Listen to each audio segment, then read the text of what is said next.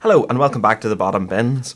Here we have another week of Premier League coverage coming up to sort of clutch time in the season now at the minute. Once again, just another strange week of results um, in the Premier League. Uh, we have Arsenal, who sort of looked down and out, managed to pull three points out of nowhere. We have City, who couldn't capitalise on their victory at Arsenal during the week. Just one of those weeks where It's it's just strange this season, uh, this season, man. Just strange, strange. Oh, and I'm going to come to you first, and the game I want to talk about first is Man City and Forest, and I want to go to them first because during the week, City managed to turn Arsenal over relatively easily. You would say it's probably the worst Arsenal have played at home. Yeah, well, the second half, definitely. Yeah. Definitely, big time. Um, City look like they're back in command of the title, and then they go to Nottingham Forest and they only draw one one. T- t- talk me through it. What's... What's going wrong there? Why, why, why are City not picking up three points there realistically? Well, simple answer is they just couldn't finish their dinner. The the amount of clear-cut chances that City had from Haaland, Grealish, like Navas made a few half-decent saves. We got a save from Gundogan free, you could save from Laporte's header. Mm-hmm. But most of the chances were just being spurred by City. There was one Foden was straight through and he took too long to make his mind up, and then yep. he ended up making a Hames out of it, mm-hmm. and it was cut out. Um... Look, this city, this season, as you've been talking about, is just generally weird. Like, we've got so used over the last couple of seasons with City and Liverpool at each other's throats that whoever wins the title might only lose one game and yes. draw two more. But yes. this feels like an older type season where it's not going to be a ninety points wins you. It's going to be eighty-six or eighty-three or points wins it, because there's going to be so much more twists in the tale. Mm-hmm. And look, I know you, Owen's been arguing and shoving it down my throat, and I've argued staunchly against it, but United are now involved with the way results are going. You kind of thought, oh, when Arsenal beat City, uh, United, sorry, that Arsenal and City were going to romp, and the only teams that were going to beat each other were Arsenal and City. Yeah. But the way this season's going is teams are going to lose stupid points, like uh, City yesterday. Yeah. Uh, that was a horrible result for Manchester City. After getting the great highs and putting Arsenal probably feeling under a lot of pressure, the camp might have been a bit down. They got a massive win earlier on in the day. Yeah. Might have put a bit more pressure on City. But City should be going to Forest and winning. And the chances they had, the chances they spurred, it was just... Like, they had force, like you see teams like Brentford, they've defended great against City and like hit them in the counter attack. It wasn't really like a great defensive performance in Forest, because still let City in, still gave City chance after chance. It's just City just couldn't finish the dinner. And then, what obviously Forest's game plan was to try and stay in the game as long as possible. Yep. They did that through sheer luck, but when they did, they got their goal later on. That's exactly what they would have set out to during the week, and it was a great point for Forest. And look, at Forest are unbeaten now at home since September, is it? Yeah, September. I so think. that's yeah. a great record for Forest, but it was just a really bad display from City. Like, you can't talk about it like, oh, they didn't really show up. Cause they did show up until the final second. The final decision making was just horrendous. Like, Haaland missed an open goal twice in the space of five seconds. Like, yeah.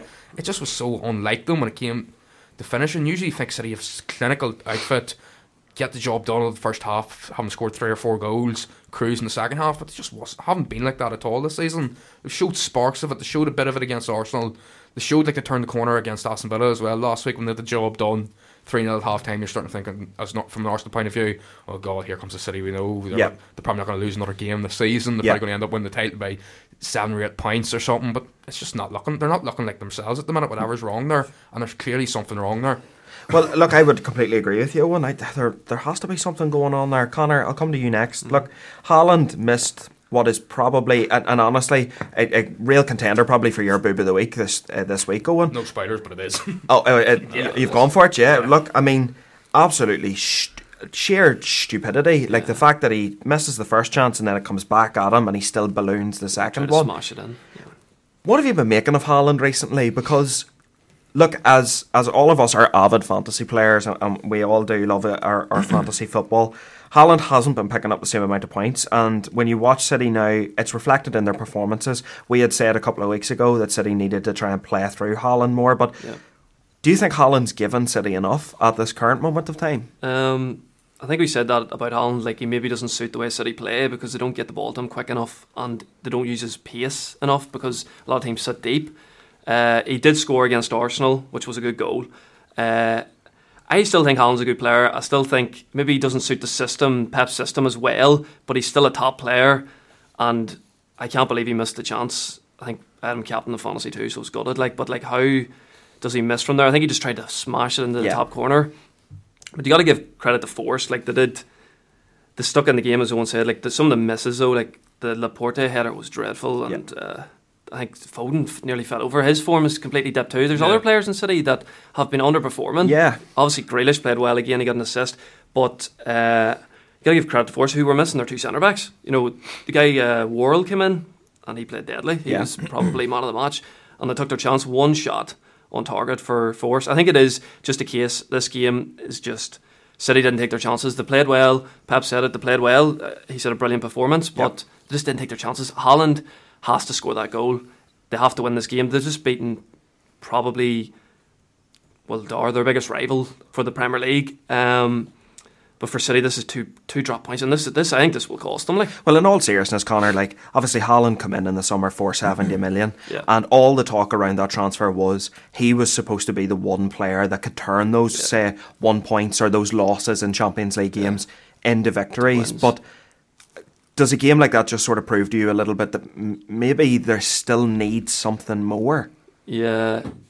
It's just, it's a weird one because he scored twenty-six goals. So you can't really slag him. Like, I can't be like, oh, Haaland shouldn't be playing for Man City, because he is like probably one of the most best strikers in the world. yeah. Maybe it's just maybe like Jesus seemed to suit City. Like his hold-up play was good, yeah. and he got the other players into play. Mm-hmm. Or maybe it's more we need to get the ball to Haaland. We need to get crosses in them. Uh, it's just it's such a hard question, isn't it? You see pundits saying, oh, Haaland's at fo-. like he's he's costing City this season, but. It's just not him not taking those chances. There's a lot of other players that have underperformed. Like Foden this year has been very, very poor, poor and yeah. he started the year so well. Mm-hmm. Um, Do you see similarities between City this season and Man United last season? In what way? So pundits keep saying Haaland's the problem. So they were saying Ronaldo's and the problem last year, yeah, last season. Could... Ronaldo was the problem, but Ronaldo was still putting up those yeah, he's those putting big up his numbers. numbers, but maybe he wasn't working well in that team. Yes, and then you're even seeing well, even though Weghorst isn't scoring the goals, maybe his work rate. It's happening. It's, maybe it's they're missing up. That what Jesus brought to the, the, the team, team, you know. Yeah. Um, it's, it's such a hard question because if he hadn't scored twenty-six goals, I could argue it yeah. maybe, but he scored twenty-six goals. yeah. He is a good finisher, um, and he just scored against Arsenal. So, yeah, it's, it's just such a hard question. Like, yeah. I just don't, I don't yeah, know. It's, it's hard like, to know. They're still, they're still going it. okay. They're still up near the top of the league. Obviously, they're not going as well as previous years. There's been a wee bit of a dip, but I just don't think it's him. I think it's other players have dipped as well. Yeah. Even defensively, like the goal was poor enough, like just cross across the box and just a tap in. Like yeah. you don't really see that with City usually. Like one chance, one goal, they just fell asleep for like that split that second. Split you second, know? Yeah. No, agreed, lad. Agreed. Uh, Oren, look, over the last few years that City have won the league. Um, so Pep Guardiola has been in charge from two thousand sixteen seventeen, and throughout that time um, he has had four seasons out of those six where he has put together a string of wins over double digits. In those seasons when he has put that string of wins together, they've gone on to win the title. Now, in the season sixteen seventeen, his longest win and run was only six games. Mm-hmm. They finished third. Um, in the season two thousand nineteen twenty, their longest winning streak was five games. They finished second. This season, they are their longest winning streak in the league this season. Can any of you guess what it is? Three games, maybe? Three. Three yeah. Wow. Three games. And they're sitting in second currently at the minute. Does that sort of trend say to you, look, City really need to go on a run here? Like, I understand what Owen's saying, and I agree. I don't think this is the type of season where Arsenal and, and City are going to end up on like ninety odd points each, but does would, would, would a, a form table like that worry you? As if I was a Manchester City fan? If you were a Man City fan, yes. Yeah, it would, to tell you the truth. Like, this is a... Since since the new owners come in, if City fans are used to Man City dominating the league, um, they're used to them and Liverpool being the two teams at the top of the table, winning all these games. Like... I'm a Man United fan, even though over the last few years I've been quite optimistic. I go into every game thinking United's going to win because I think United should win. Whereas Manchester City fans are going in thinking City are going to win because City have the best players in the world and they should win easily. They should win comfortably. Yeah. Um. Like, I only think that United's going to win everything because I'm fucking brain dead sometimes when it comes to Man United. Like, but like Man City have a reason to think that they're going to go into every game and smash every opponent around them because they're the best players in the world. And probably best manager too, you and would probably say. Probably one of the best managers ever. Yeah. Um, So it, it does worry me, but like we've seen over the last few weeks, and I know this is a blip for Man City, but it's so easy to drop points and gain points, especially up at the top. Um, like these are teams, especially the top three, they really are fighting for the league. I think they've basically solidified themselves in the top four, so them three are really focusing on the league.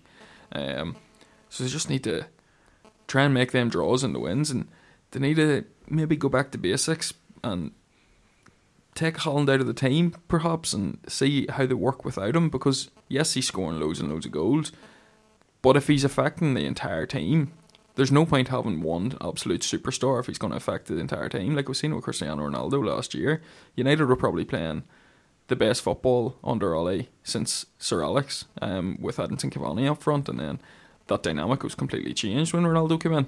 So maybe that's sort of the same thing happening now um, for Man City. But look, again, it, as Owen said, Forest at home have been really, really good this season.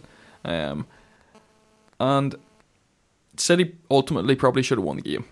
Um, it's just about claiming them three points now, especially at a crucial, crucial point in the season. Yeah, yeah, fair enough, lad, fair enough.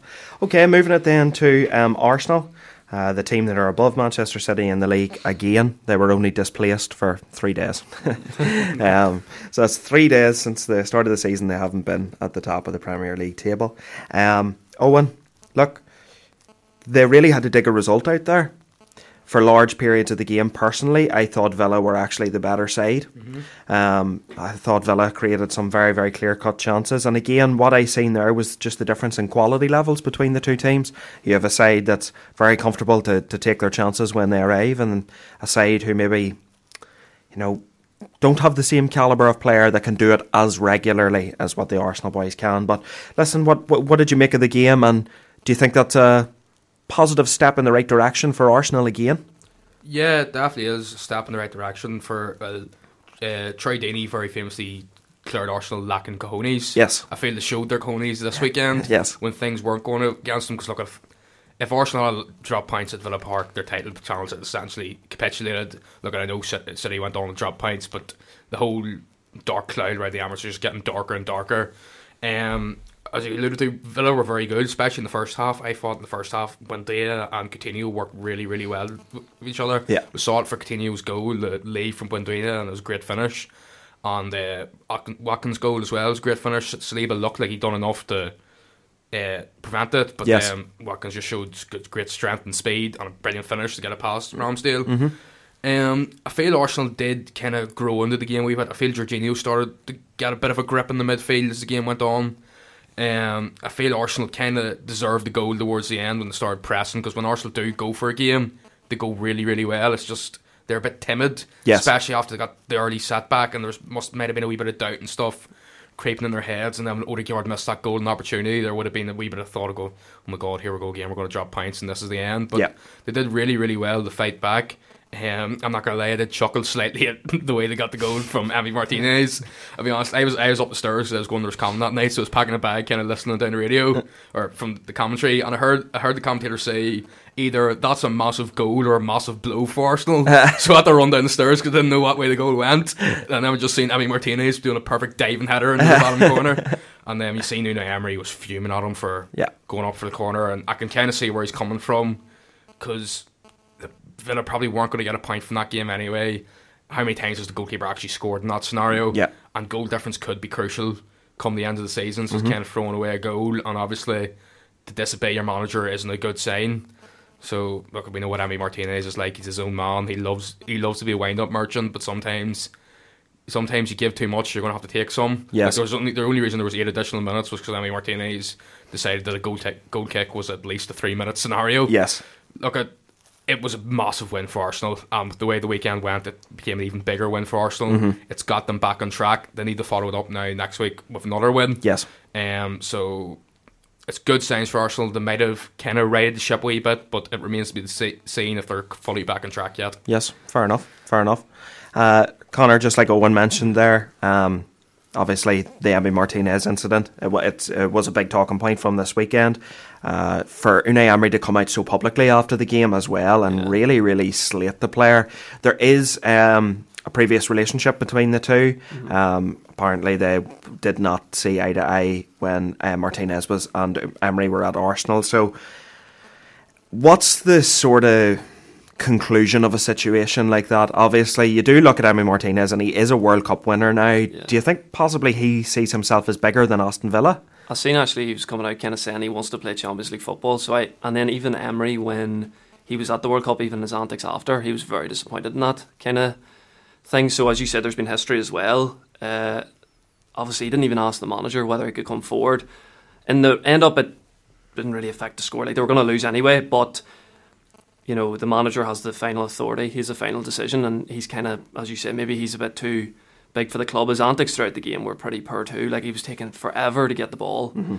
Um, he's kind of messing about, and then the goal was just, it was unlucky, to be fair to him. He, I didn't think he had a particularly strong game. I thought the Zinchenko shot, could he got to it? Maybe maybe sighted a bit differently or short sighted from it, but yeah, I thought like see Villa as well. I thought that they played okay, especially first half, but see the second half, they give away the ball constantly, mm-hmm, mm-hmm. and they just put pressure on themselves. They did.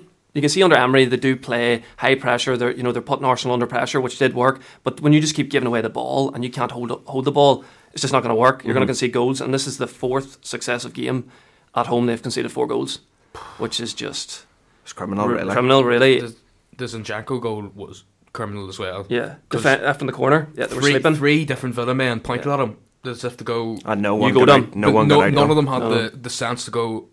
Well, I'll go and take yeah. him then. Like there, uh, there was no accountability there. It was yeah. oh, he hasn't. No, you yeah. take him. You take him. And with Villa as well, like even I think it was the Leicester game a few weeks ago. Like they just give away so many silly goals. Mm-hmm. Like just per play. You know, I thought Arsenal deserved the win probably at the end, but you know, the, I thought they depended too much on Saka. Mm-hmm. Uh, every ball was going towards him, yeah. and they were just doubling up. And if you're going to depend on a player like that so much, teams are going to realise it, uh, and I think a lot of teams are realising Arsenal as well. Maybe not physically strong enough. A lot of teams are, you know, hitting them. I sort of muscling yeah. them out a wee bit. Seen that even with City and Brentford, the last few games, and like th- this was a big result for Arsenal because if they'd drawn or lost this game, uh, who knows what would have happened in the City game? You don't know the psychological effect it can have yeah. on a team. Ramsdale's save was massive as well, yeah. tipping that onto the crossbar because yeah. I think if that goal goes in, It's Arsenal's game, beat. It's game over. You know, and you need that bit of luck. And Jorginho, as Owen was saying, was very good.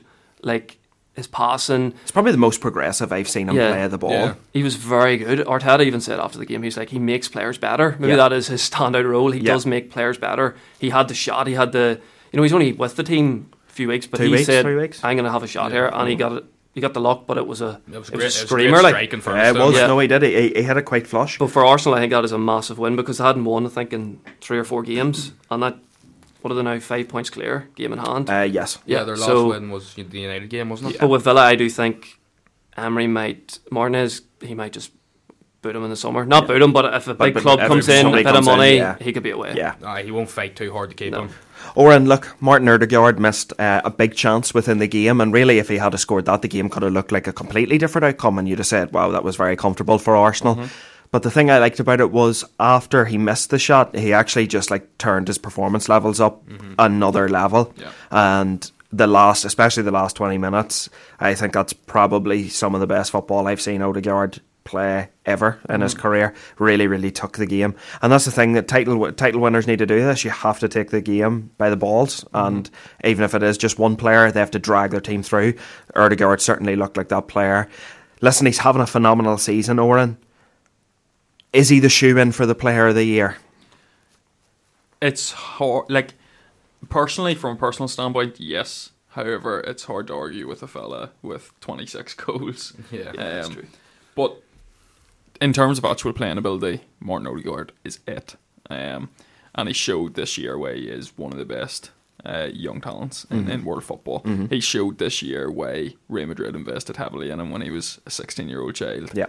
Um, look, he's phenomenal. Um, I, I was, and I have to say, I was sceptical about Martin Ødegaard coming into this season. I know he's played for Arsenal for a couple of seasons, but coming into this season, he was given the captain's armband, which is a huge honour for one of the biggest clubs in the world. At such a young age, too. At such a young age. What is he, twenty-four? twenty-four. And he has taken that like duck to water. He has been absolutely phenomenal. He has showed why he is the leader in the dressing room. He has showed his character in matches like against Aston Villa, where they need that man, as you said. They need that man to bring them through, because it's a very, very young team, that Arsenal team.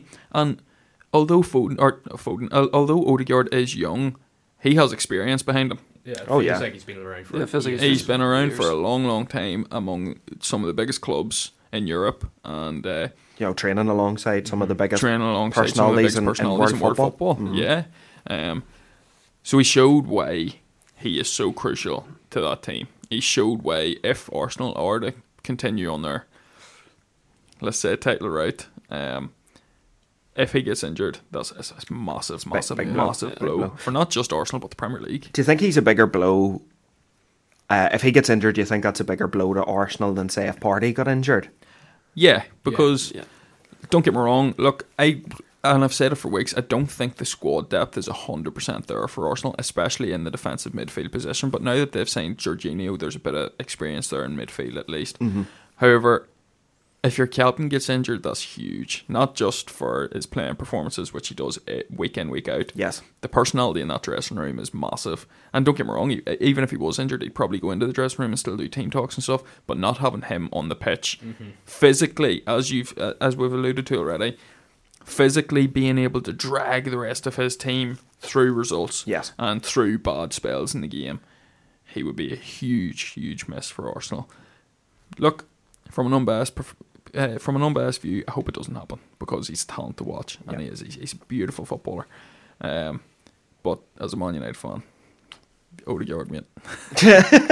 Stretch him legs a wee bit more. I, I like the way you, you brought up squad depth there, Oren. I feel, see this like Arteta plan, I feel this sort of uh, success has come maybe a bit early on like the kind of journey that he had set out. Yeah. That's maybe why the squad depth is a wee bit lacking, because he hadn't had those transfer windows to build the, the squad behind the squad, if you know what I mean. Yes. Like the last couple of years, he's had to fill needs.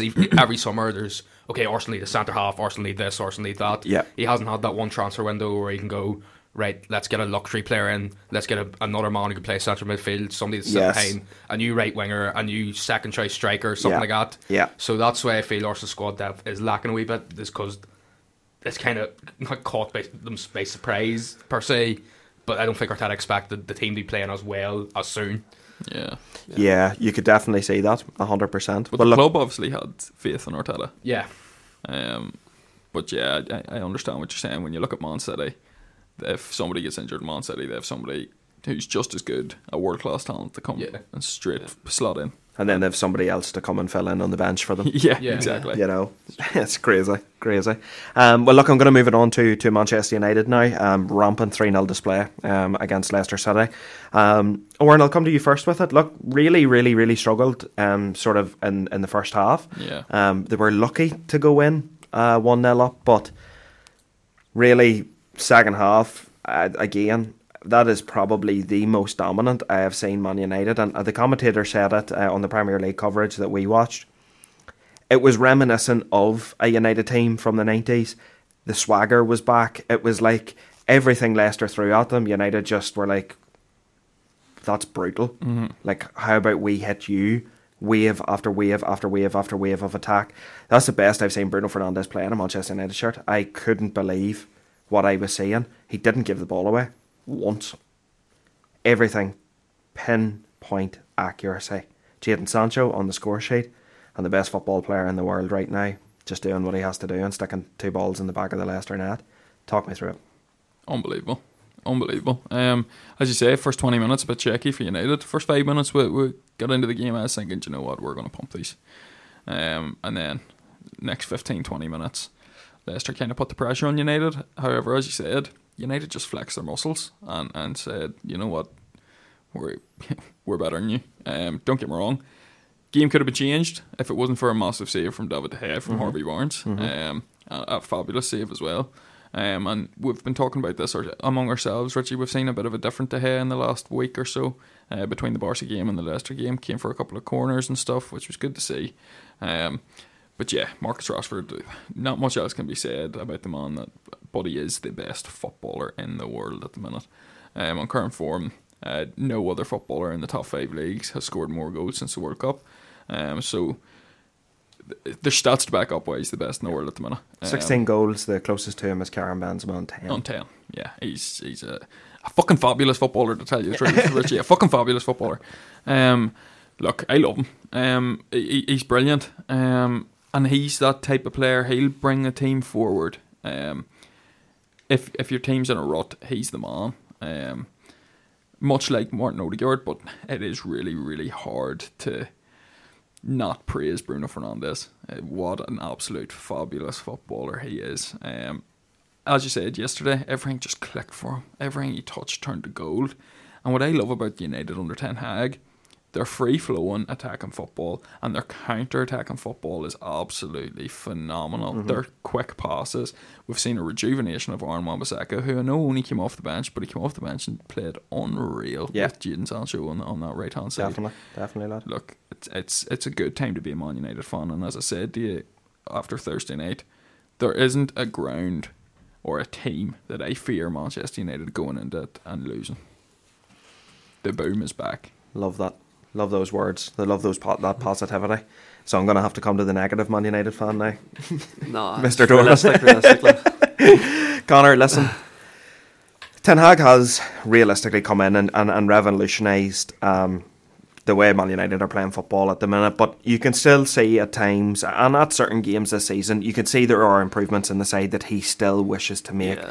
Now, it's been a pondering question over the last few weeks, but David De Gea has just broken the clean sheet record um, mm-hmm. for Manchester United. He's had one hundred eighty clean sheets for Manchester United, but still a lot of talk about his future at the club yeah. and, and where that's going to lie. You can see clearly, still an, an absolutely excellent shot oh, stopper. World class. But with the ball at his feet, yeah. still struggles that, that little bit, although he did complete seven out of seven of his long passes yesterday, yeah. which is a positive step in the right direction. Definitely. Could you see De Gea staying on past this season, or do you think it, he's still looking for something different from a goalkeeper? And I'll give you another perspective on that question as well. Let's say he does get another keeper, uh, Connor. Yeah.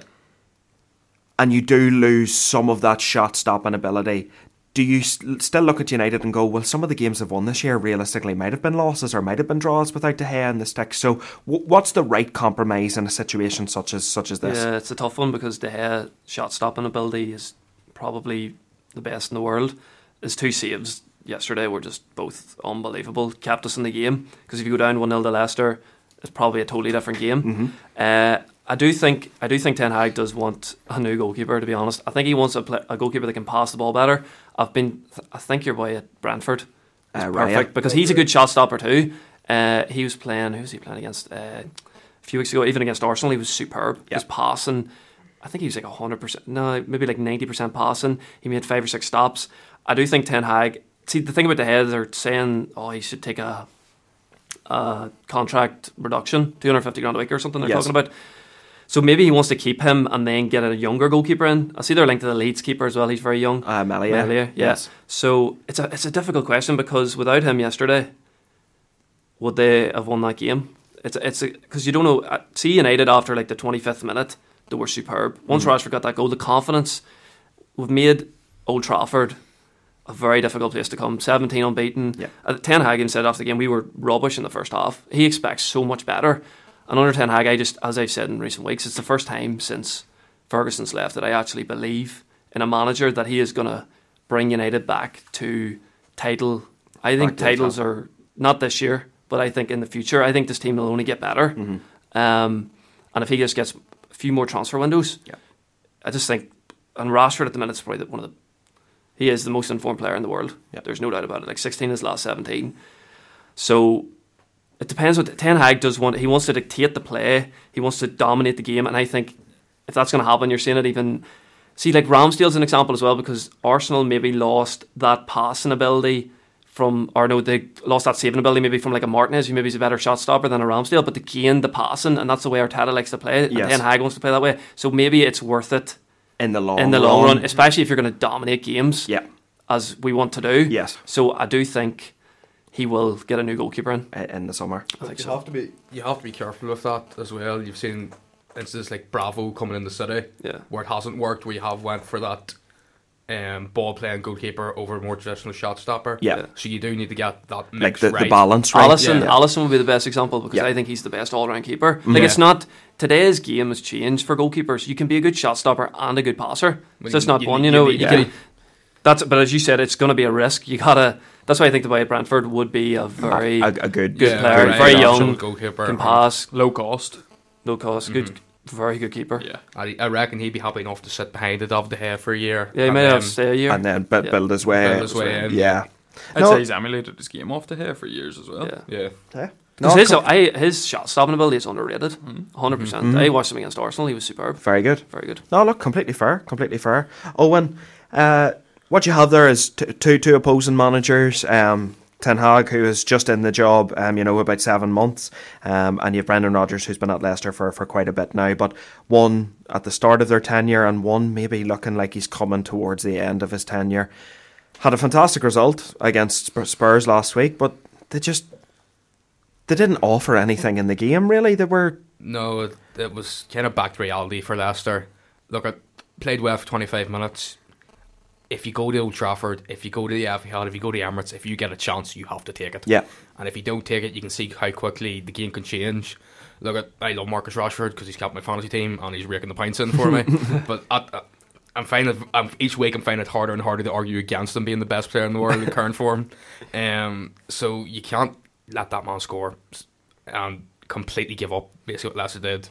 Leicester looked like a team who went there and goes, right, we'll keep it in the net if we can get a chance at all and we'll try and do something. Oh, we've scored, we're one nil down. Oh, that's right. Well, what, who we're playing next week, I'll think about that. Yeah. That pretty, that just kind of seemed to be the whole vibe about Leicester. Yeah. We've seen it a few times this season where Leicester kind of just... Throw the towel in just almost. Passengers in the game, yeah. Really. Maybe the game could have been... Sabitzer was lucky enough to stay on the field, in my opinion. Um, tell me this, uh, Casemiro's back for the League Cup final, isn't he? Yes. Yeah. So yeah, because it wouldn't really made a difference if he had got sent off in terms of, of that. But even if even if United had went down to ten men, man, the way they played in the second half, it wouldn't really have mattered. Like obviously you can't say that because you don't know Aye, what, what, what would happen. But in swung, terms yeah. of what happened, even a ten man United still would have blitzed Leicester in that second yeah. half. Leicester were just whimpered basically mm-hmm. to the three nil defeat on the way up the road to focus on whoever the whoever have next, next week. Yeah, you had to give United now fuck off home. yeah. See Sancho as well. Second half, he was superb. Excellent, yeah, he, he was. Like Sanchez. Yeah, he was. Yeah, you know, he, he was, was very, very good. good. Very that's good. That's good man management as well. By one hundred percent the manager. You got to give him credit for that because exactly. Give him that time away. Yeah, took his time with him, brought him back into the squad, and now he's he's firing.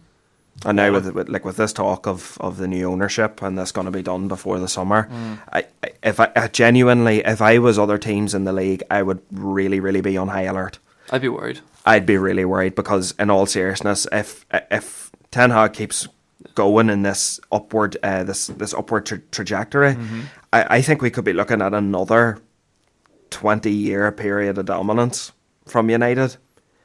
Add money to what they already make and, and think of the the level of player they're going to be able to buy now as well. Mm-hmm. I, I'd be worried. I, I'd be worried if I was other teams, if, to be to be honest. If you think about peak Premier League, it was that early two thousands period where United and Arsenal were going at it hammer and tongs. Yeah. It looks like United and Arsenal are coming back to the fray. So if that is well, the way it's going, I'm all for it. Yeah. You, you ever you, like you watch you ever watch what's it? Uh, Maybe you'll be an Arsenal fan again, will you? Nah. That boat is sealed. No, I'm, I'm matured as a person. I still like don't see them do well. It's like it's like an old girlfriend. You're like, uh, how you doing? I'm not going to go back. Like, you know a lot about it, wouldn't you? Riz Lord McGuire. See the see the fact though is as you said as well about the way like Leicester just gave up, but that's to do with how good United have been at home. They basically mm. went two nil down, and it was they were just like, this is over. We have no chance. That's how good United have been yeah, at home. And like, once you get that home form going, we've seen with like Liverpool in recent years, if you you don't need to pick up as many points on on the road, oh, on the road, and then yeah. you can just you can just pick up the road, and then your title yep. contenders. Like so. I, I've mentioned this before about how United, Old Trafford used to be an absolute fortress for United, mm-hmm. but that's wavered over the last couple of years. Like over the last couple of years, how many times have you seen teams? You watch the game and go, "This is the first time Fulham have won at Old Trafford since nineteen seventy-two." Yes. Or something like how many times over the last couple of years have you heard that stat? Yeah, agreed, game? lad. Agreed. So if United are to come back to what They should probably they should be in terms of a name. Like, no team deserves to be anywhere. Yeah. But in terms, you think of big name clubs, Manchester United and, and the Premier League are nearly synonymous with each other. Mm-hmm. So if United are to get back to that level, they're going to need to make Old Trafford the fortress, and they seem to be doing that under Ten Hag. Yeah. So look, at it's still early days, United's progress, but the only way's up for them. Yeah, agreed, agreed, lad. All right, moving it on then to uh, Saint James's Park, where a lacklustre Newcastle. They didn't even manage to pick a point up out of the game. They ended up getting getting beat, and really, it was a strange game because, listen, I thought Liverpool played all right, but I didn't think they were absolutely standout in the game. I thought Newcastle looked like they could have pushed forward in the final third, but then never really offered anything. It was like everything up until the final ball was great mm. for Newcastle, and I feel like this is becoming a common feature with Newcastle. They can keep the ball out of the net, but they don't look like putting the ball in the back of the net. Oren, what did you make of the game in, in, in general? And look, you know, Liverpool have now managed to climb up the table. They're now mm-hmm. sitting in eighth. They're only a few points, really. I think seven points off, off those top four spots. Yeah. And, you know, a couple of weeks ago, I personally didn't give them a, an absolute prayer mm-hmm. of being anywhere near it. But looks like the new signings are, are starting to do their thing. Yeah, look, I think especially us here and, and football fans in general, we need to remember this Newcastle team was a relegation threatened team only a, a year and a half ago. Mm-hmm. So this is a meteoric rise for Eddie Howe, having not bought in the massive, massive, massive names that were first linked whenever the takeover happened. So he's still doing an absolutely phenomenal job. And as you say about Liverpool, Liverpool showed why they are one of the biggest clubs in the world, and um, why they've been one of the best clubs over the last few years. They're in a bad run of form at the minute, if you talk about the whole season. Look, they've had a good two results there in a row. Um, but I think Almiron scores that goal in the first half, Newcastle win the game. Really? I think Liverpool showed through experience and just determination why they're a better club than, uh, sorry, a better team than Newcastle because of their clinicalness. They were clinical with their with their chances. Mm-hmm. Two quick, quick goals. Cody Gakpo again, scoring again. Yeah. And Darwizzi scoring an absolute fucking banger. To tell uh, you was, it was great goal. An absolute banger. Darwizzi strikes back. Hey. Honestly, I was glad to say I, I've never, never, never doubted the fella. Wonderful player. Yeah, baller lad. Um, but yeah. Newcastle just, or Liverpool just showed why they've been one of the top teams in the Premier League for the last few years, grinding mm. out results like that. And obviously the red card to Pope didn't do Newcastle any favours, but it's all in your, a learning curve for that team. That team's going to be in and around the Champions League fold in the next ten, fifteen years. Like, yeah. They really are going to be a force to be reckoned with with years to come and with the right recruitment.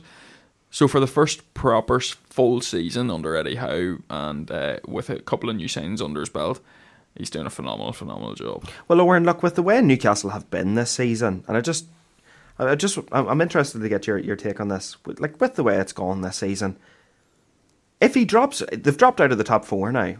What, what, what would success be for Eddie Howe this season? If he missed Europe completely, it, would it be a bad reflection on, on how the season's gone, do you think? Or I don't think so, to tell you the truth. I, I don't think so. I think European football is more than achievable for Newcastle this season, mm-hmm. and I think they will achieve it, and if they do achieve it, that is massive for a club like that. Absolutely massive. One of the biggest teams in the world, deservedly where they are at the minute. Um, but as I said, this is a team that for the past six, seven, let's say the past ten years, this is a team that's yo-yoed in and around the relegation zone and the championship.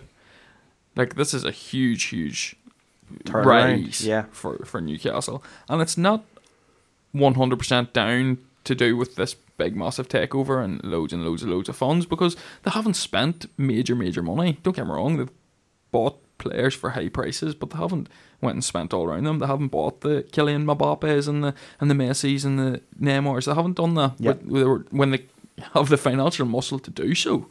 Um, so for a team like that to be in the top four at the minute, a stalwart in the top four all season, look, have to drop a few places. That's fine. It's it's not going to be a big deal. Obviously, the Newcastle supporters are going to expect them to get European football this season. But in my personal opinion, for a team that's usually battling relegation at this stage of the season, usually scrapping for every point, every three points, if they get in the top ten, that's massive for them. For yeah. the first season, first full season. Next season, build upon that. Maybe think about the Europa Conference League, then Europa League. Then Champions League. Yeah. It's a long-term project for Newcastle. Yeah, and they've a young manager who's going to be there for the for the for the long haul. Yeah, fair enough, lad. Fair enough. Owen, listen, on on, on the Liverpool side of things, the two goals Liverpool scored were unbelievable. They're great finishes. I, like the the ball from Trent to Nunez and the finish from Nunez, excellent. The ball from Salah to to Gakpo, I, I, crazy, crazy. Look, Liverpool obviously, as as we've already said, been they have been very in and out this season, but. You would say the last two results have sort of spurred them on, and, and they do. They are starting to look a little bit more like the old Liverpool. Obviously, had Van Dijk back at the weekend mm-hmm. as well, which massive. is always, always a massive, massive help. But listen, do they do they push on from here, or is there still that little chink in the armour with them this season? They're they're starting to creep up, aren't they? Yeah. Like I'm just looking at the table here. They're only six, uh, seven points behind Tottenham mm-hmm. on two games in hand. Yeah. Like those win, win those two games in hand, suddenly you're looking at Liverpool. Breathing down your neck for top four football. And mm-hmm. look, we know as a club, Liverpool, if they have something, like we're saying at that with the COVID season, remember Alisson scored against West Brom to yep. basically get them Champions League football, yep. that if they have something to strive to, even when they're not looking good, they can put these runs together. Mm-hmm. I still worry about their midfield. I still think their midfield is very weak. Yes. And I think other than Van Dijk, their backline's not great either. Mm-hmm. But that is kind of helped with having probably the best goalkeeper in the world behind them. Yeah. Like, look, at even though Newcastle were down to ten men, Alisson still made some really good saves. Mm-hmm. Um. Their finishing in the first half was fantastic, and the second half was brutal. Jota should have had a hat trick. Yeah, I know it's it's his only he's only back from a long term injury. Yeah, but the amount of chances Jota had to, to score a goal, he should have had a hat trick in about five minutes. Yeah, but that's two massive results in a row for Liverpool now to get that bit of momentum, a bit of confidence, and a bit of swagger back in the team. Yeah, so I wouldn't put my house on them getting top four, but I definitely think there's a strong possibility that they will sneak into that cha- last Champions League spot. Because Newcastle are dropping form serious. Yeah. Like we talked about their draws, and they didn't draw this weekend because they lost. Yes. It's almost like that meme is like, I've won, but at what cost? But at what cost, yeah. So that's concerning me about Newcastle. Tottenham's missing Bentancur. Yeah. He's been massive for them season, though they had a good win at the weekend there. Mm-hmm. But before that, their form was starting to really slide after what happened against Leicester. Yeah. Um, look at Brighton and Fulham are two great stories. Do they have the substance to sustain a push for the top four? So that's what's making me kind of think that Liverpool will sneak in there because of that experience and because they seem to be picking up form at the right time. Mm-hmm.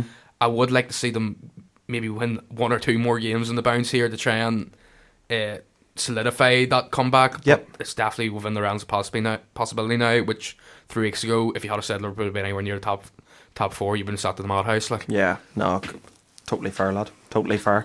Connor... Really was uh, one of those sort of games for Liverpool where, as Owen said, you know, they did have to put their game management heads on and they did have to see the result out. But I personally, just in my own opinion, I do feel like Newcastle were a bit toothless up front, to be honest. Uh, I know Alisson did make a few good saves, but there was none that really made me go... Mm, that should have hit the back of the net, or, or that was uncomfortable for Alisson. I did think right. it was all sort of they're handy. They're decent saves, but they're saves you'd expect a goalkeeper, a goalkeeper of his calibre to make. Yeah, yeah, definitely. Look, obviously the January transfer window was come and gone, and, and you know Liverpool could have made themselves stronger, but didn't. Yeah. Is is there still enough in this squad? Do you think to to push on from, from this particular position, or I, are they realistically just hanging off for the summer? I think they're hanging on to the summer, to be honest, because I was not that impressed by Liverpool, if I'm going to be honest, at the weekend. They, they started, they should have been one nil down after five minutes. Then they scored two goals, brilliant, brilliant goals, good team goals. But see, from then, I just thought they didn't. I know you're saying about they managed the game, but they give Newcastle a lot of opportunities. Like your boy Shaw had a free header, Burns at the crossbar. They give away a lot of chances. And when your goalkeeper is man of the match and you're down to ten men, yeah. that's, or the, the opposing team's down to ten men, that, that would worry me. I... I do think the standard of top four this year for fourth place is not very high. Mm-hmm. That's why I said I think I went for my prediction for Spurs. Mm-hmm. So I do think Liverpool definitely have a chance of getting top four, but they're grinding out wins. And as Owen said, like a few years ago, they got the, the header against West Brom. I thought they were they were they were terrible a few years ago, to be honest. But they got top four anyway. they needed a result. They needed to beat Newcastle, because if they had lost that game, they would have been in a really poor position. Bad they're right. now seven, as Owen said, seven behind Tottenham with two games in hand. Yeah. So th- they're still there to get top four, but I think they're definitely going to have to improve. And they play Man United next. And as a United fan, going to Anfield has not been fun. But see, now I'd be very confident we can go there and get a result. They why, get a win. Why do you not think the competition for top four is? Because the, you know Newcastle are just dropping points constantly. New, Tottenham. But I would say between fifth and maybe eighth. No, the competition. Fo- it's maybe the competition's good, but I don't think the, the standards yeah, as high as what would usually be, because usually Liverpool and City would be so f- much further ahead. Maybe a Chelsea would have been in there last year. Um, Tottenham were better last year. I just I think there's been a lot of teams have dropped off. I think Chelsea have dropped off. I think Tottenham have dropped off. Liverpool obviously have dropped off. Newcastle have.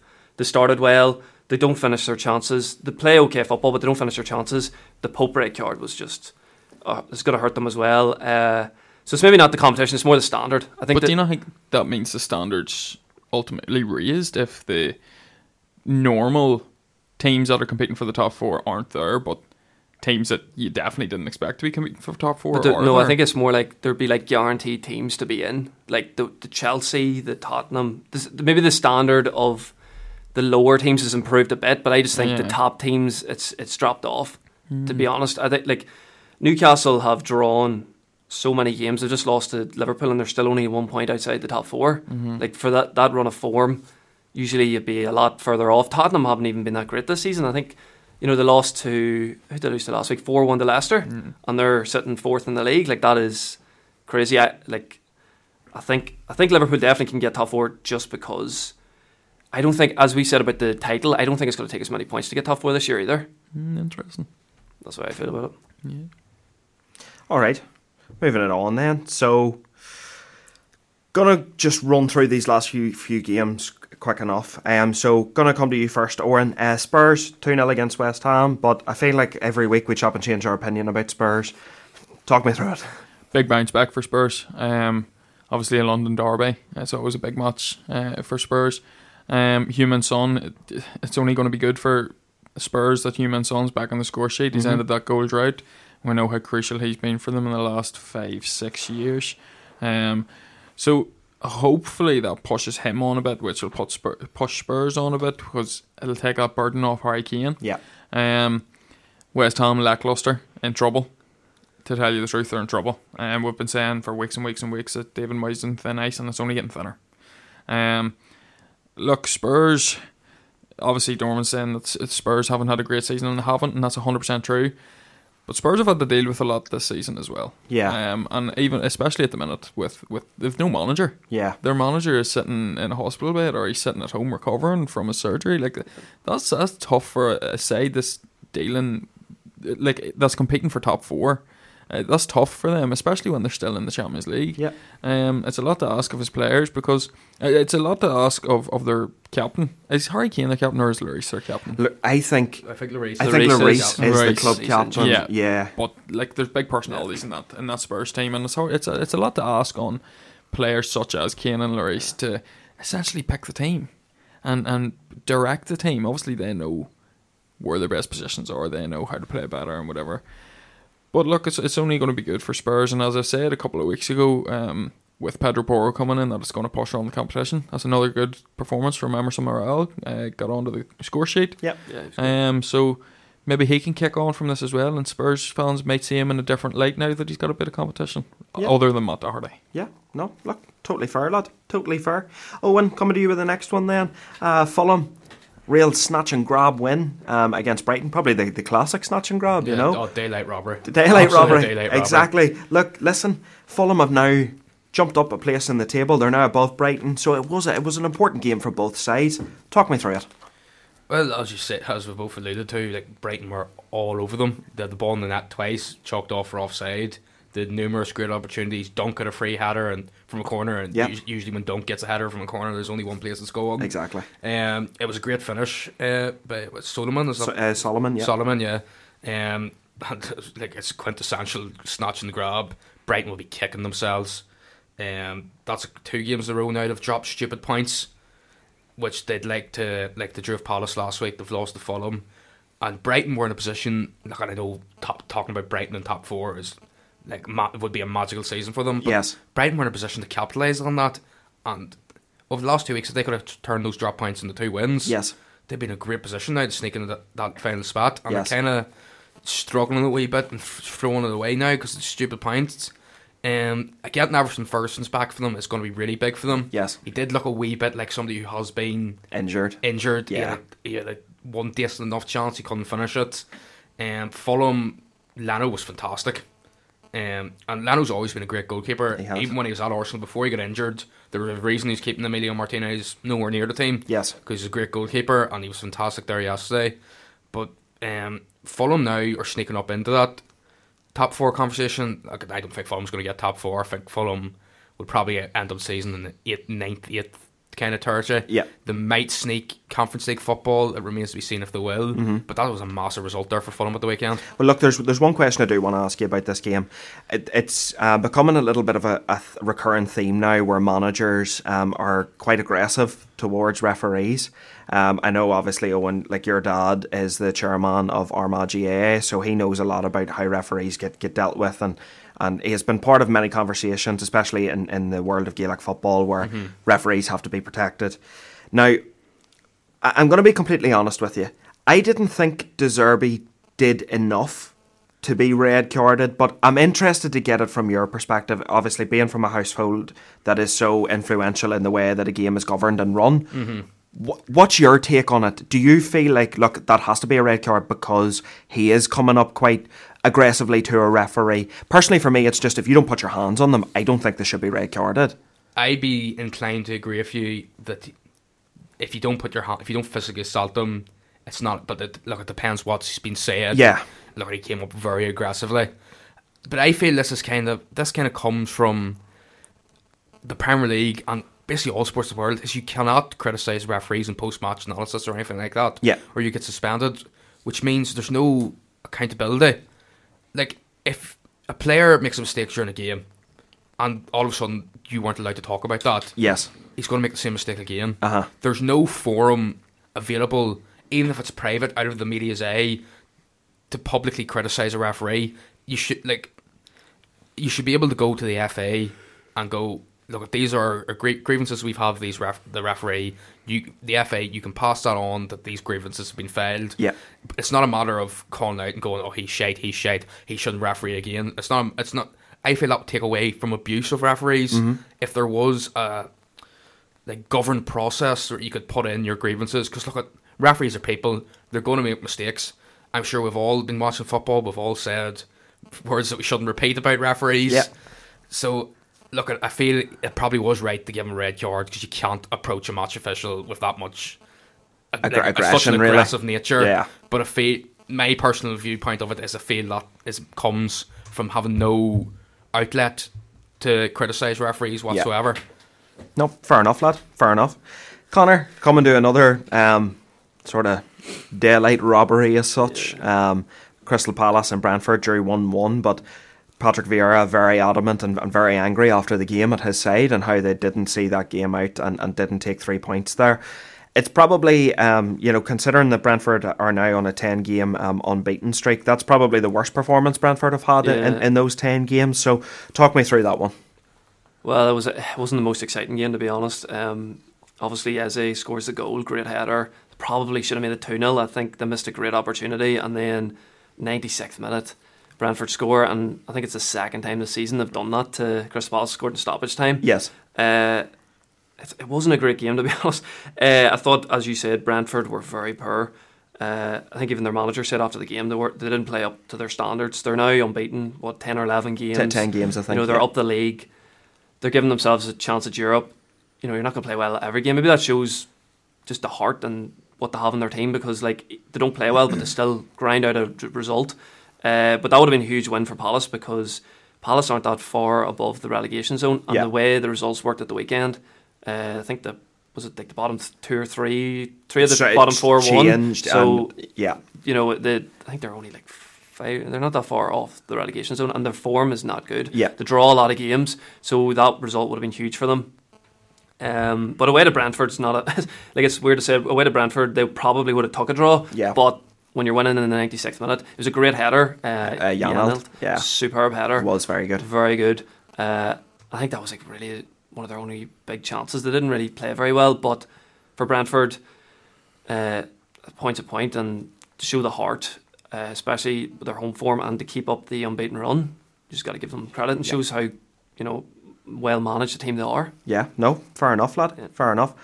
Owen, coming to you with this one. I was uh, very abruptly sent out of the last man standing competition that I am I am in mm-hmm. uh, this weekend because of fucking Chelsea. Mm-hmm. Pricks. Um, honestly, Harry Potter's doing a shit job mm-hmm. down there. Fucked he should expelliarmus himself the fuck out of them. Absolutely. Look, should talk me through it. Talk me through it. Look, you know, you were talking about Moyes being on, on very thin ice there. Surely this is the same conversation here needs to be had about a man who has had six hundred million pounds to spend mm-hmm. um, through the through this, this this tenure at Chelsea. And if you can't beat Southampton, well, who the fuck are you going to beat? Yeah, look, it's it's it's awful, to tell you the truth. And there, there isn't much that you can say about it. It's just awful. That's now um, one win in their last ten, Chelsea have, um, and they're winless in their last five games. It's ridiculous, especially considering the amount of money they've spent.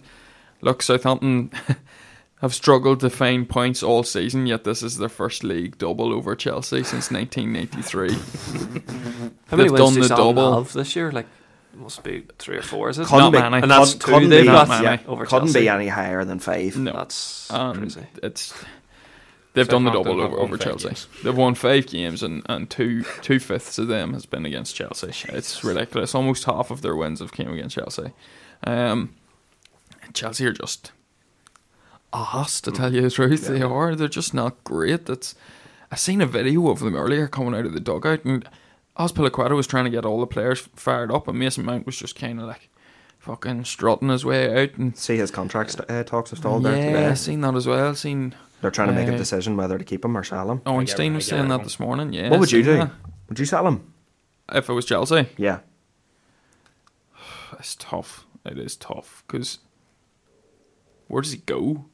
Realistically. See Liverpool. Liverpool, like, I think, lad, yeah. If he goes to Liverpool, he'd succeed at Liverpool, yeah. to tell you the truth. In a different system, I think he could succeed, but... Do Chelsea really want to get rid of a homegrown boy to another Premier League rival? Because no, yeah. historically, not the type of no. club to care about getting rid of yeah. homegrown yeah. talent, though, lad. It's also no, to do with the transfer. It's like the profit or something. It's to do with the financial fair play. If they if they get rid of him, it could be like that's what they're probably going to do. I'm, I'm sure it. Liverpool will pay fifty million for yeah. him. Like, now, look, I understand that as well, but do you not need to have a quota of English players in your squad as well? And you do. Uh, Chelsea are going to be on well, thin, no, thin legs for, for Euro- that. European competition, you have to have a certain amount of homegrown players. Yeah.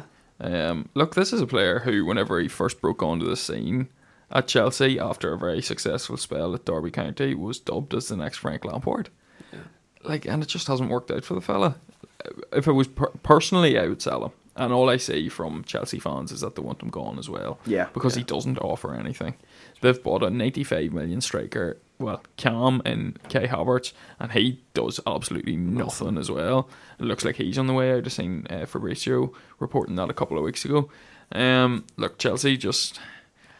It's tough. Like, it's it's it's hard to say anything else apart from they need to get a new manager.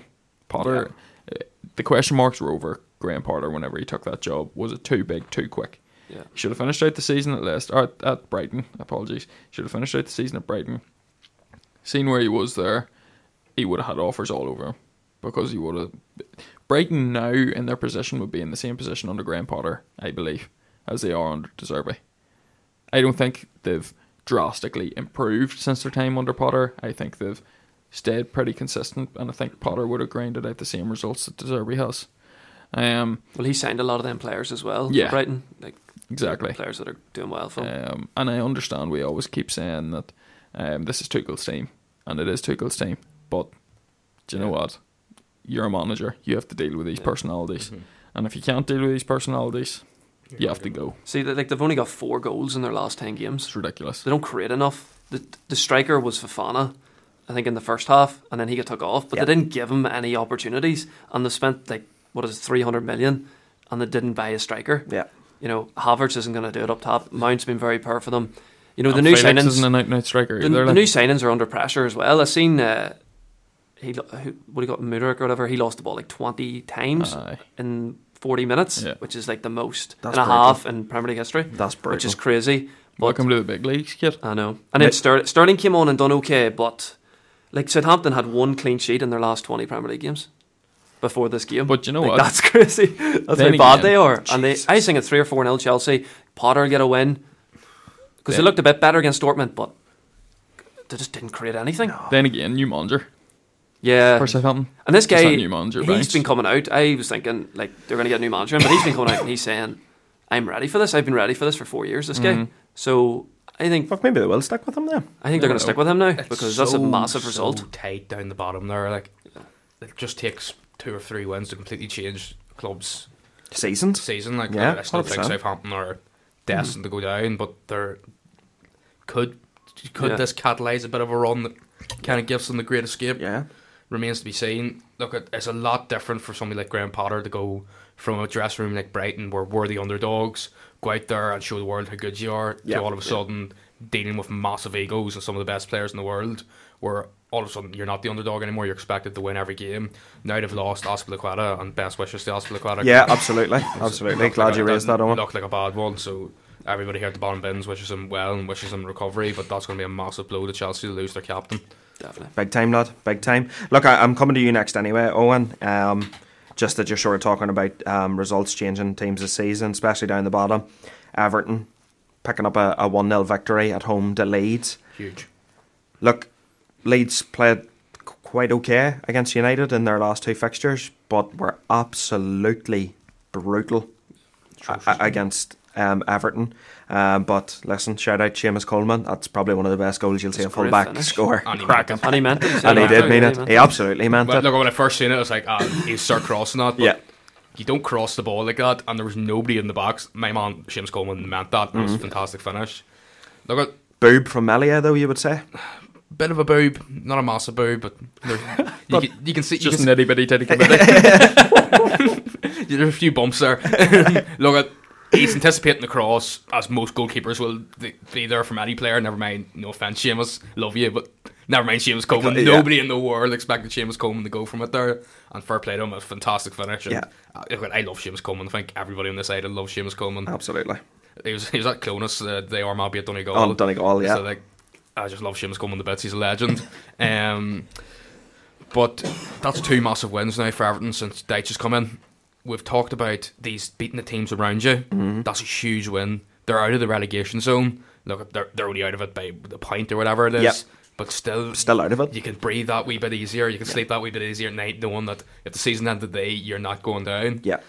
Leeds, th- expected more from them. We talked about last week how Leeds have been a bit annoyed. They've only got a point out of those two games against United. Yep. Their perfor- two performances probably warranted more than a point. Mm-hmm.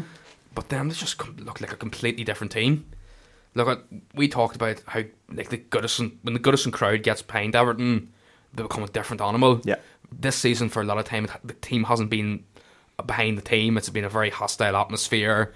It's been woe's me. It's been about the board and stuff. Yes. But since Deitch has come in, he's got that support behind them again. And it's they've got two massive home wins. That's completely changed their fortunes. Mm-hmm. Look, there's a long way to go for Everton to save their season still. But they've given themselves a fighting chance, which a couple of weeks ago looked like they were dead and buried. Yeah. So, yeah. fair play to them. Big up Seamus Coleman for the goal of the season. Yep, absolutely, lad. Only ways up for Everton. Absolutely. Connor, coming to you then with the last game um, in the game week. Uh, Bournemouth shockingly beating yeah. Wolves at home. Especially, another robbery. Exactly, another robbery, you know, especially considering Wolves have been on the up and up yeah. um, under Lopetegui, and really just a big shock, but a massive, massive result for Bournemouth, yeah, really, isn't it? Result. They're just, I think they're out of the relegation, the relegation zone, zone, which yeah. is crazy because yeah. they thought they were down. Mm-hmm. They hadn't. I think they had like one point from their last five or six games.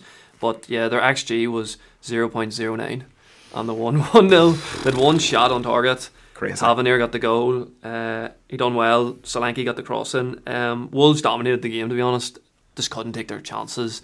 I think it was... Uh, Traore missed a chance, Dawson missed a chance. Uh, Neto was very good in nets. What can you say? Just, you know, with Wolves, we've said it, their real problem is they just can't score goals. They brought, like, Jimenez off the bench and Costa, but they just can't put the ball in the back of the net. Yeah. They at least should have got a point out of this game. A win for Wolves here would have just, that would probably, not enough to keep them up, but it would have given them that gap. That yeah, gap, that day, yeah. You know, and now they're back fighting amongst it, you know. Yeah. And uh, Wolves, especially, seeing their manager came out after and was like, once we could see that goal, the way we played was just dreadful. Yeah. We just dipped and we just lost confidence. And they brought players on and they just didn't perform. Yeah. Uh, boys come back from injuries and stuff. And Jimenez, who has not scored many goals, obviously had the bad incident and all with the head, but since then it's kind of, Wolves have not scored many goals. Yeah. So for Wolves, I do think they'll still be safe, and they were unlucky. They got seventy percent possession, but for Bournemouth, that was kind of like a must win. They needed yeah. to win one of those, especially a team around them, and now they're outside the relegation zone. They drew Newcastle last week, starting to pick up a bit of form. They have a few new signings in. Yep. They look a bit more solid at the back. Mm-hmm. You know, your boy Stevens is playing well, and I think they have a new signing in their centre back. So for Bournemouth, they still have a chance, which is crazy to think, because a few weeks ago I had said Aye, they, they were, were gone. Yeah. You know? No, absolutely not. Well, look, that's that, that's it for the, the ten games there. So we're going to move on to our picks of the week this week. Connor, coming to you first. Yep. Who is this week's player of the week? Uh, the most informed player in the world at the minute, Marcus Rashford. Two goals, just clinical, just playing so well, sixteen and seventeen, twenty-four goals this season. Uh, he was just superb. I thought Ward-Prowse was great as a captain. Van Dijk obviously been back, but had to be Rashford. The way he's playing since the World Cup, it's just on another level. Yeah, yeah, I agreed, lad. I agreed, completely agreed. Uh, Owen, cream of the cream, boob of the week. Who are you going for this week? We, we alluded to it earlier on, and as a man, you'd expect to be nowhere near the boobs here. Um, Erling Haaland for the miss against Forest. Look, it, it's not just the miss, it's the size of the game and how big a moment it could be in the title race. Yeah. Because if, if Arsenal do go on to win the league, that's the type of thing City's going to be looking back on. Yeah. It's not turning those draws into wins. So Erling Haaland, congratulations, son. Another one to uh, uh, add to your illustrious trophy count. Well, you know what to do now. You need to captain Erling Haaland. Haaland this weekend. Triple captain this week. Yeah. Six, Six goals. Get, yeah. Get it on. Get it on. Uh, my fantasy pick of the week this week is an Arsenal player. Nice wee double game week for them this week. I'm going Bukayo Saka. Bukayo, Bukayo, Bukayo Saka. Um, uh, we uh, trip away to Leicester and a home game against Everton. Um, he's playing superb at the minute. Uh, like Connor said, uh, yes, everything does tend seem to go through him at the minute, but he's still scoring goals and, and creating assists for his team. So uh, I think Saka's going to have a, a nice, nice wee game week ahead of him. I have him captained in my side, so I would recommend everybody else to do the same. uh, O'Day. Uh, sorry, actually, just before I go to you, Odie, not that my opinion holds much fucking weight anymore, to be honest, because it's Ivan Toney. fucking Ivan Toney, the brick. I right, go in, build a bet there, you bollocks. Odie, what is your opinion of the week? Yeah, Odie's opinion of the week is, we've alluded to it the entire podcast, Marcus Rashford is the best player in the world on current form. I don't think anybody can argue, so yeah. Don't even try. Oh, but definitely. I'm going to put a poll onto the bottom. Fuck off, Owen. I didn't do anything. No, mate. The viewers can't see it. And I told Owen to fuck off last week too. Whenever Man United's mentioned, he gets up as if he's about to suck off this microphone and as if he's about to say this big long rant about United. And he's just done the same thing there, so I told him to fuck off. And I'd like the boys to join me in telling Owen to fuck off. Well, I already uh, do think he's a knob. Like...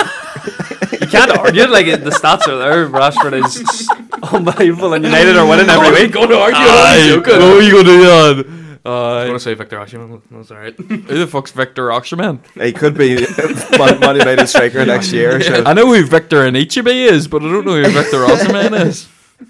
Um, Another great Nigerian striker there. uh, so. Yeah, Marcus Rashford's the best player in the world. Um, I'm going to put it onto the bottom men's Instagram. I'm going to put a poll up, so make sure you go and vote on that. Everybody apart from Owen McCordle. Thank you very much. Yeah. Uh, okay, moving it on then to Guess the Player. I believe you have a right few players this week, um, Owen. Yeah, well, I've only done three um, because I thought six was going to take a long, long time. Um, That's first, to be so honest. I- I've done three. We'll just stick to three. Um, okay, so... We're currently on five two one. six three one. six three one, is it? six three one, that, well, yeah. The six being Connor Richards. Well, probably um, else get another point, they're going to have two, please. The, the three being Mister Connor Dorman, and uh, on his lonesome with his, his one, with his tail between his legs, it's Owen McCordle.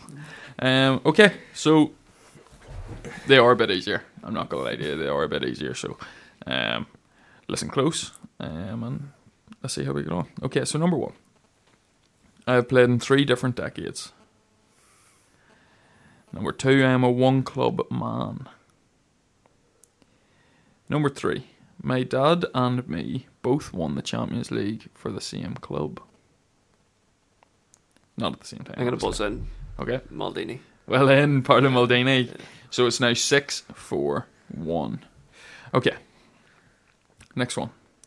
I am a three-time Premier League winner. Number two.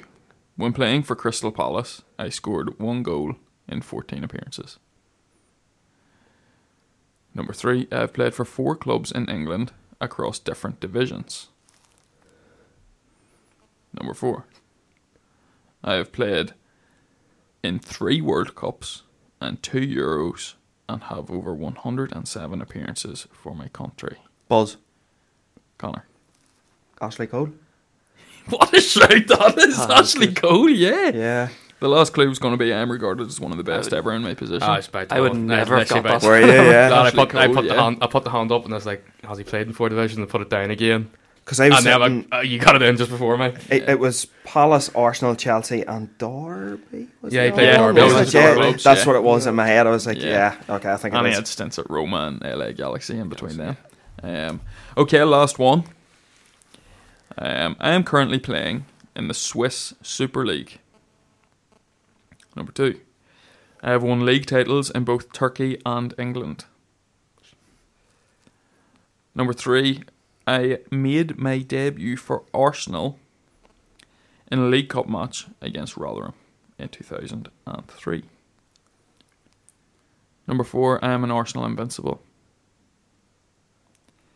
And number five, I have eight goals in over six hundred fifty-two appearances. Who am I? Buzz. Connor. Complete stab in the dark here. He was part of the Invincibles team and is still playing football now. Still playing in the Swiss, Swiss Super, Super League. League. It's a cliche. Gail Clichy, ladies and gentlemen, Connor Richards. Fair play. I wouldn't have got that one either. So, I wouldn't have known. Fair so the updated scores. Connor is now on eight. Dorman on four. And once again, with his we have Owen McCardle with his tail between his legs on one. Um, Owen, what the fuck, lads? You buck up your ideas here, lads. Lad, there's no point winning by like twenty points. It's all about being behind by twenty and then winning by one. Yeah. Well, I don't even know what to say to you, lad. I have no idea. Um, but I think that leads us on well to the predictions before we finish up. one hundred percent, one hundred percent. Um, let me just get the fixtures. Who's now playing this weekend? Fuck off. Yeah, we're not playing. But it doesn't matter who they're playing, you're probably not going to pick them. So, match week twenty-five, uh, no Manchester United playing this weekend, no Brentford playing this weekend, no Newcastle, and I can't remember who the other team Brighton. is. Brighton, yeah, not playing because uh, of the Cup Final. Um, if you are listening to this episode, we will have a special Cup Final preview. We are going to have two Cup Finals to look at, the League Cup Final in England and the League Cup Final in Scotland, because Big Baby in the corner there needed to cover Celtic. I've talked about them fucking like once. Big Baby. Big Baby. Okay, so... Game week just for that and protecting Newcastle. Game week twenty-five then uh, kicks off on the Friday night. Um, Fulham at home to Wolves. Oren. Fulham. Owen. Uh, draw. Draw. Connor. Wolves. Wolves. I'm also going to say Wolves. Uh, Saturday then uh, Everton at home to Villa. Oren. Um, Everton. Draw. Owen. Draw. Draw. I'm going to go Villa. Uh, Leeds at home to Southampton. Southampton. Uh, draw. Leeds. It's three in a row. I'm going to say Southampton. Uh, Leicester at home to Arsenal. Draw. Arsenal. Arsenal. Arsenal, I think I'll go as well. Uh, West Ham at home to Forest. Uh, Forest. Actually, no, draw. West Ham's at home, are they? Yeah. Mm, draw, yeah. Yeah, West Ham have to win this game. I'm going to go West Ham. West Ham. Uh, I'm going to say draw. Uh, Bournemouth at home to City. Um, City. Yeah, City. Draw. You're going to go draw, yeah. I was going to go Joel. And no, I I've seen like, your oh. face, and I was just like, do it. uh, I'm going to go City. Uh, Palace at home to Liverpool. Palace. Liverpool. Joel. I'm going to go Liverpool. Uh, Spurs at home to Chelsea then on the Sunday. Can both teams lose? uh, I, um, I want Spurs to win, but I think it'll be a draw. Yeah, Chelsea are going to continue to be absolutely mid because they've won eight, they've lost eight, and they've drawn seven, so it's going to be a draw. Who's at home? Spurs. Spurs. Yeah, Spurs. Spurs. Yeah, I'm going to say Spurs as well. Uh, Wednesday then, um, Arsenal at home to Everton. Arsenal. Arsenal. Yeah, Arsenal. Yeah, I'm going to say Arsenal too. And then Liverpool, uh, the reverse fixture uh, from the controversial wee F A Cup tie, um, Liverpool at home to Wolves. Uh, Wolves pumped them four one the other week, so they're going to beat them again. Liverpool. Draw. Draw, I think. Can I just say to the viewers at home, we do apologise for last week's predictions. They were horrifying. Mine have just been horrible the whole um, time, so, so I apologise. It, it was a difficult week, yeah, yeah but we do apologise. We're meant to be the the experts, so to speak, when we come onto this podcast, and we got near enough all of them completely wrong. Yeah. Number one football football podcast in the world, like, and yeah. can't predict fucking ten games in the Premier League, like, yeah. but sure. What do you do? What do you do? Well, listen, folks, that's going to wrap it up for, for this episode. As I said earlier, we're going to have a, a nice wee Cup Final preview out for you um, later on this week as well. So please listen out for that one. You will enjoy it.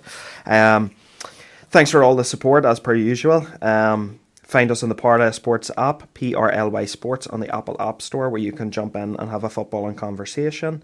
Please follow us at Bottom Bins Pod is our handle on Twitter, Instagram, and TikTok. Especially give us a follow on TikTok. There's some some, some funny content up there um, that, that you might enjoy if you're a fan of the podcast. And as always, folks, keep a Bottom Bins. Keep a Bottom Bins.